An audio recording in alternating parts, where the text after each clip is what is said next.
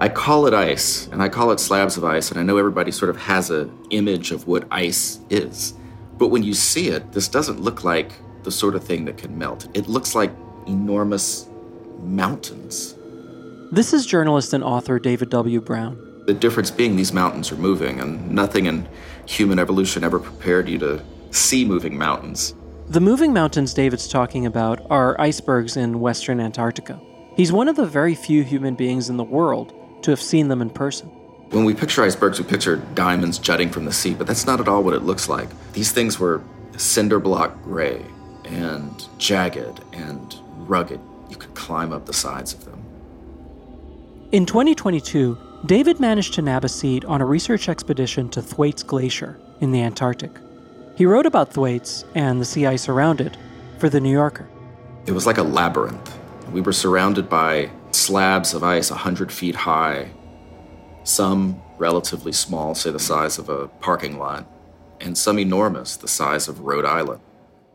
The Thwaites Glacier is massive, something like 74,000 square miles in area. It's also incredibly remote.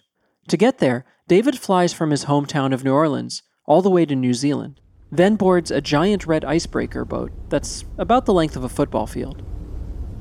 From New Zealand, the icebreaker, which is called the RV Araon, heads southwest to Antarctica through cold, miserable weather and a maze of skyscraper sized ice mounds.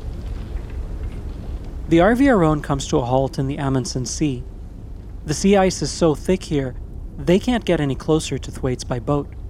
It's very difficult to get there by boat because Antarctica doesn't want you there. It's the enormous amounts of sea ice. And for most of the time that we were there, in fact, we weren't able to get to the places we wanted to get to, and the reason being the ice simply would not allow it. So they have to take a small helicopter to reach the edge of Thwaites. It's a bumpy hour long ride in the air. Once he finally sets foot on the glacier, David recalls being surrounded by nothingness. When you're standing on the ice, that fine layer of snow blows along about a foot off the ground and it has this ghostly appearance. It feels like you're in the afterlife almost. It's quite magnificent. Though you might not guess it at first, there is plenty of life here. You just have to look down. So on top of the ice is paper white, but beneath the ice, there are these enormous webs of slime. That's just algae growing down there that, that fish feed on, and penguins feed on the fish, and the seals eat the penguins, and so on and so forth. It's a teeming ecosystem. It does speak to the majesty of nature that not only can things live down there, but that they can thrive. For a few fairly scary reasons, Thwaites is maybe the most famous glacier on Earth. And to get a sense of why, you should also know its nickname the Doomsday Glacier. So, the way scientists have described it to me is that Thwaites Glacier is, is a lot like a, a cork in a wine bottle that's set on its side. Thwaites is very susceptible to something called marine ice shelf instability, in which the ocean erodes it from below. And in eroding it, the ice sheet itself contributes to its own collapse. Picture that bottle of wine on its side. The cork is holding the wine in the bottle, but if the cork gives way, the wine is going to flow out.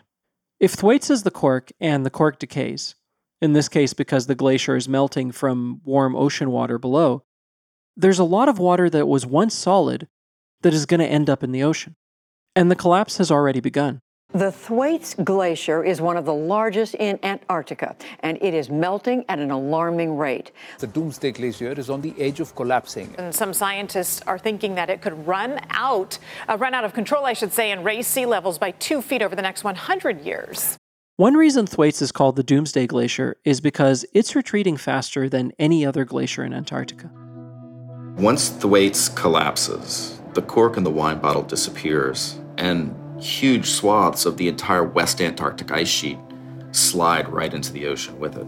When this happens, and no one knows when it's going to happen, maybe it won't happen. That's the best case scenario. But if it does, we're talking several feet of, of sea level rise on coasts around the world. Glaciers are something of a strange phenomenon in the natural world. They exist in these two very different places at the same time. The first is close, but unreal the thing that sunk the Titanic in that movie, which more than a few people I've met don't actually know is based on a real thing that happened. The thing Martha Stewart scraped some ice off to cool her Arctic cocktail, setting off this weird internet firestorm. The near mythical thing that most people only see in nature documentaries and those picture essays in National Geographic. Then there's the other side of glaciers. Very real, but very far away.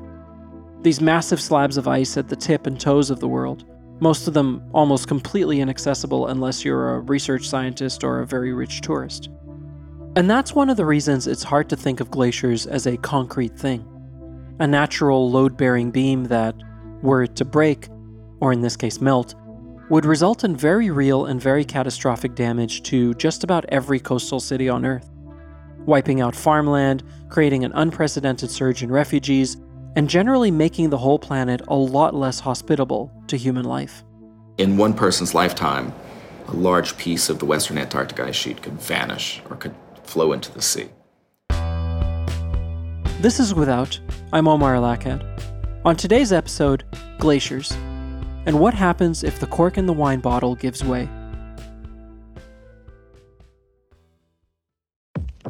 Black perspectives haven't always been centered in the telling of America's story. Now, we're taking center stage. Introducing NPR's Black Stories, Black Truths, a collection of Black led stories from NPR's podcasts. Search NPR Black Stories, Black Truths wherever you get your podcasts.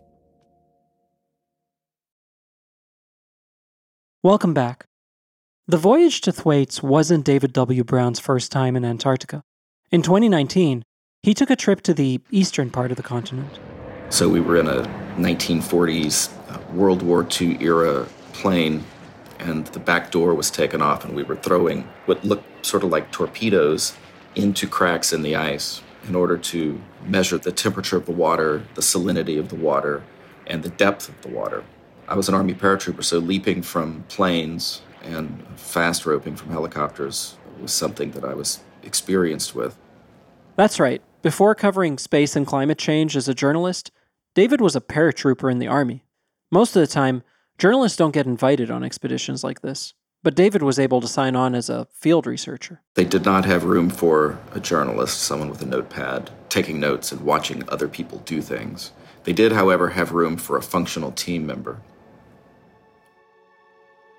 Even though throwing torpedo shaped probes into cracks of ice is physical and, frankly, pretty dangerous work, David signs up for a second expedition to Antarctica.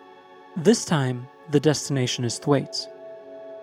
The glacier is named after an American geologist, a guy named Frederick Thwaites. It sits near the, I want to say, western, I guess, side of Antarctica. Maybe a better way to think about it is to imagine standing on the very southern tip of Argentina. You're looking out towards the horizon, you get in a rowboat, and you row about 1,500 miles southwest. That's where this glacier is. It's one of those spots where you can zoom all the way out on Google Maps and still have no idea where on earth you are. It's that remote. But as much as this part of the world conjures images of vast white slabs as far as the eye can see, this place is very alive. It's just a, an ocean of penguins standing around, guarding their nests, flapping their wings, doing penguin things. We were in their house at that point, right? We were the invaders. It was beautiful to witness something like that, to see these whales surfacing and diving back under. We saw big giant seals. I mean, they look like Jabba the Hutt, and they're just sort of laying on slabs of ice. David says anytime they encountered wildlife, he was instructed to keep a low profile. Give them their distance. You don't touch anything. You don't grab a penguin to take it home for your kids. Even if you see lichen growing on a rock, right? Leave it alone. Don't touch it. It's a complex and deeply fragile ecosystem, and it is disappearing. In case you've never heard it before, here's what it sounds like when a glacier cracks. When these giant things start to chip and fall apart.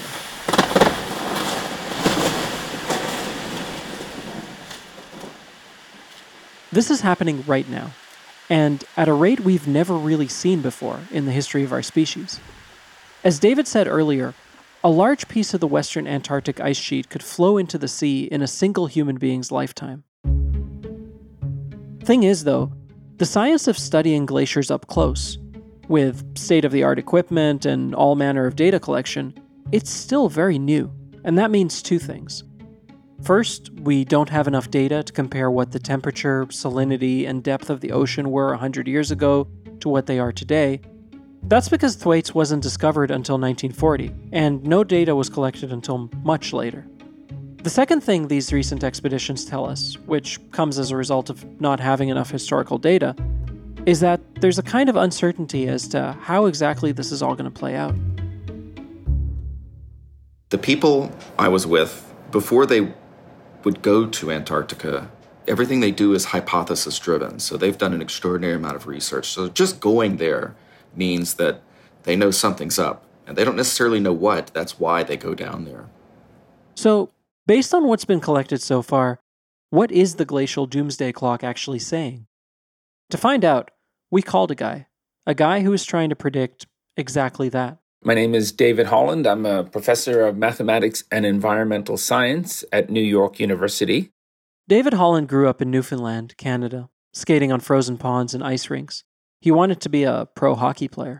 Turned out I became a mathematician and scientist, but I ended up studying ice. So, one way or another, my career is on the ice.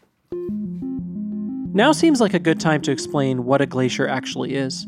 I mean, we tend to generally think of it as a giant chunk of ice. But the scientific explanation is actually that it's, well, it's a giant chunk of ice. A glacier is formed when snow falls on the land and the snow accumulates, and during the summer, it does not melt.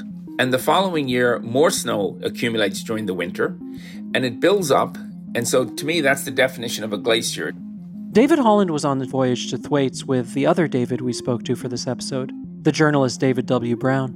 The expedition was part of Holland's research on how the Earth's ice sheets interact with ocean waters.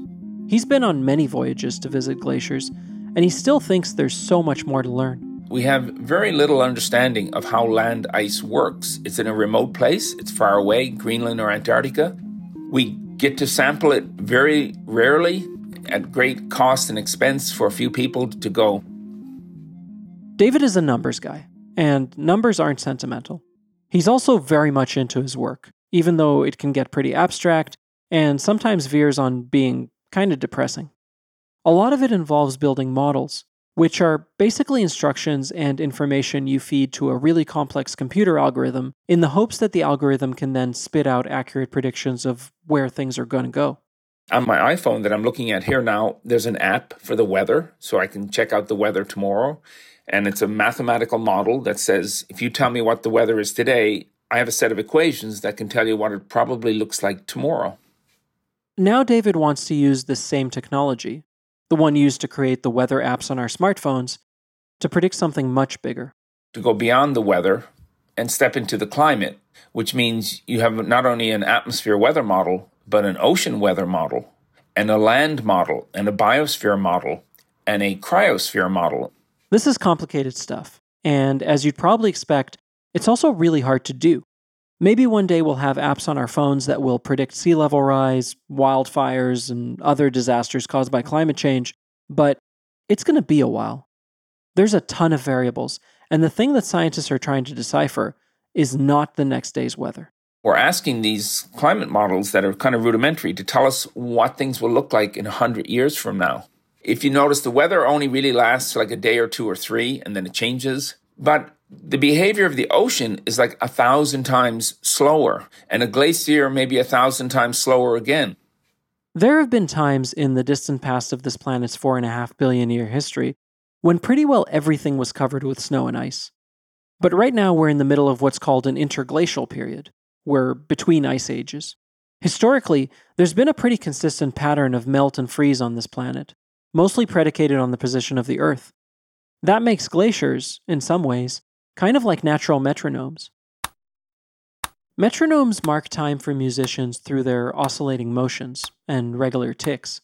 Glaciers similarly keep time, and in their movement, their growing and thinning, we see the patterns of the Earth as a whole. That's what people like David Holland are studying. The way glaciers are sitting around the world now in Antarctica and Greenland is they're, they're bathed in an ocean that's cold. So they're like happy glaciers. For some reason to do with changes in the wind of the atmosphere, warm water around Antarctica has crashed into Thwaites. And so that's why it's falling apart. And the thing is, even though we're in the very early stages of a lot of this research, and there's a ton we don't know, there are also some pretty clear signs that the recurring patterns of the world, the things that have generally operated on the same geological frequency for millions of years, are starting to do something very, very different. Right now, we're breaking the model of the way the Earth works. Three decades ago, not a single person on Earth would have said to you that in our lifetime the Arctic sea ice will change, that the glaciers on the land will change. We should say here that sea ice is just what it sounds like frozen seawater that floats on the surface of the ocean. But yet, in the last three decades, one half of the Arctic sea ice has now disappeared in summer, and it's perhaps the largest change on the planet. And here we get to the without part of this episode of Without. Because once you start losing that ice, you create feedback loops, which is another way of saying that warming does things to the planet that in turn accelerate the warming. It's a vicious cycle. Even with the limited data scientists have been able to collect from this region, we know that more ice used to keep the ocean cool. That's because air temperatures are rising around the world. Once the Arctic sea ice melts, more blue water is exposed to sunlight. That makes the water warmer and continues to melt the ice. It's a lot of science, I know, but bear with us. So now we have this double whammy where the CO2 has increased the temperature, but the temperature's melted the ice, but the melted ice is replaced with an ocean that's now taking in more heat. And that's why some parts of the Arctic are warming like seven times faster than other parts of the planet. A planet without glaciers would mean much, much higher sea levels, like catastrophically high. It would mean a lot of cities near the coast would become essentially uninhabitable. It would mean massive loss of farmland, threatening our species' ability to feed itself. So that's the scary part. But more than disaster scenarios, the science of studying just what glaciers are doing is much more populated by big old empty spaces. Things we just don't know. The big question right now, I think, is what is going on? That's Anna Wallin. At the University of Gothenburg in Sweden, Anna studies the physics of the ocean. She looks at currents, climate, heat transfer between ice and water, that sort of thing. And that means she spends a lot of time looking at glaciers. Some of them are decreasing very rapidly, some of them are actually growing. Why is that? And um, how does it work? And then that, of course, leads to something that's very interesting, and that is what can possibly happen here in the future. Like the two Davids we talked to in this episode, Anna's been to the Thwaites Glacier a couple of times in the past three years. Her first visit was in 2019. It was quiet uh, around us, and uh, suddenly it appeared not so far from the ship. And that was an overwhelming experience, I think, to see it for the first time. We had all, all of us had studied these maps and looked at satellite data and tried to imagine in our heads what it would look like, and there it was. Using satellites is the way Anna gets most of her data. The satellites have sensors that can see through the ice to measure size and thickness. But then we also need to complement that with some data that shows us what does it look like underneath the ice. And that is harder, much, much trickier to get. You can either drill a hole through the ice and put sensors down, and uh, that has been done, but not very often. One hole, as far as I'm aware, in this region. That hole, which is 7,000 feet deep, took 20 years to complete. So instead, Anna's research team uses an underwater seacraft. It glides beneath the glacier to see how the ice has changed over the years. So we get a map of the underside of the ice. It's changing quite rapidly and uh, it has the potential to affect future sea level rise if it continues to change as fast as it has. Anna likes to say that some of these places where the glaciers are, particularly in Antarctica, well, we know less about these places than we do about the moon. On top of that, we're just starting to study them in depth at a time when they seem to be behaving in ways that break the normal patterns of the Earth. As such, what happens next is anything but certain. This ice is clearly getting weaker and weaker by the month. It could be that something stabilizes the ice, but it could be that it gets into a runaway mode so that it retreats back and that will be associated with some sea level rise. The only way to truly find out what's happening with our glaciers is to go on more expeditions, to drop more torpedo shaped sensors from planes into the water, and to use Seacraft to collect more data from under the ice. After the break, we hear what a disappearing doomsday glacier could mean for the planet. We'll also learn which sense you lose completely down there in the Arctic. That's next.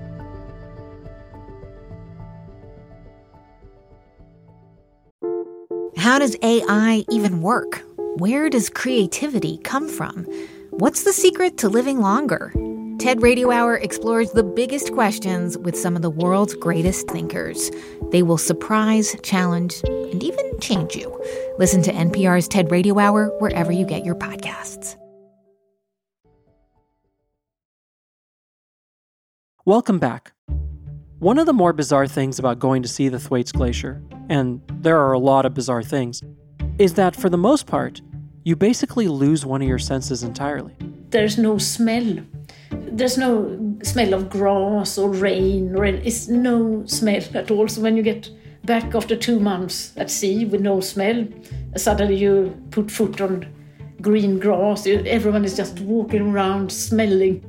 David W. Brown, the paratrooper turned journalist, he experienced something similar, albeit under slightly different circumstances. I wasn't sure if alcohol was allowed on the ship. As it turned out, it most definitely was. I did sneak these bottles of wine on board, and one was a Riesling and one was a Chardonnay. When we were on the ice for a few days, just as like a little celebration for a milestone that we'd passed, I opened up the Riesling and poured it for me and a few friends.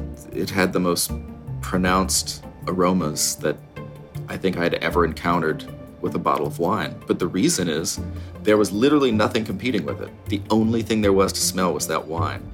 Just about everyone we spoke to who had been to this part of the world described their reaction to it as something like awe. It's sort of like when astronauts go into space. They take a look at the planet and come to see just how petty a lot of our everyday disputes and aggressions really are. There's a bigness and a wildness to the ends of the earth a complete rearranging of the prism through which one sees the world. Anna says her first visit to Antarctica, about 17 years ago, was mind blowing. It's really something that changes you. It's a, a, very desolate place, far away. It has a completely different climate than the rest of the world. At first, you can't understand what you're seeing. You see a big white thing. You're thinking constantly, is that a cloud? Is it ice? What is it I'm looking at? There are no people there at all. You know perfectly well every ship that's within miles. Anna is already gearing up for her next trip to Thwaites this January, when it will be summer in Antarctica. This is a place where so much cold is stored. If you calculate the energy, that's the negative energy stored in that ice. It's massive. It influences Earth's climate quite substantially. She hopes that we're going to find out a lot more information about the future of glaciers in the next few years. That's what keeps scientists going back to these remote, cold, often deadly places. It's tricky to work with scientists because scientists get so into the work. We, you know, we get like crazy. We have to do this, we have to get the data, we have to get it. The consequences are there regardless. This is going to happen the ice doesn't care whether we know about it or not. It feels good that this knowledge that we are gaining, I think, will be very useful for future. The central question is once we do know, will we act? Or will it be too late? The Thwaites Glacier has become a kind of shorthand for what's happening to glaciers all over this planet. It's the most unstable piece of land ice on Earth, and if it's disturbed, the one least likely to return to some previous equilibrium. And if it does go, that could mean all kinds of consequences. A lot of our food is grown near the coast. A world without glaciers would mean our coastland would get inundated first by sea level rise. That's food shortages, that's displacement of people and wildlife. That's places like New York and San Francisco and New Orleans having to build giant barriers and seawalls. Or maybe not. No one can predict the consequences with absolute certainty. But the idea that there will be no consequences, if it ever was realistic, isn't anymore. In the meantime, people like David W. Brown, David Holland, and Anna Wallin we'll keep studying thwaites and visiting the Arctic. In a way, the researchers' obsession with data, with cold hard facts, well, it serves as a kind of unintentional defense mechanism. If you can focus on numbers, on the science of it, that's less brain power to spend on freaking out, on coming up with disaster scenarios. Like Anna Wallin said, the ice doesn't care whether we know about it or not, but we should.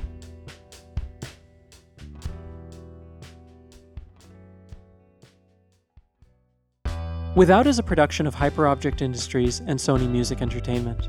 It's written and hosted by me, Omar El Akkad, and it's executive produced by Claire Slaughter and Harry Nelson. This episode is produced by Abby Fentress Swanson, with editorial support from Emil Klein. Our associate producer is Kendra Hanna, with fact checking by Fendel Fulton and production support from Zaley Mahone. Our theme music, sound design, and mixing is by Joanna Catcher at Nice Manners, and research is by Sarah Mathis. Thanks for listening. We'll be back with more next week.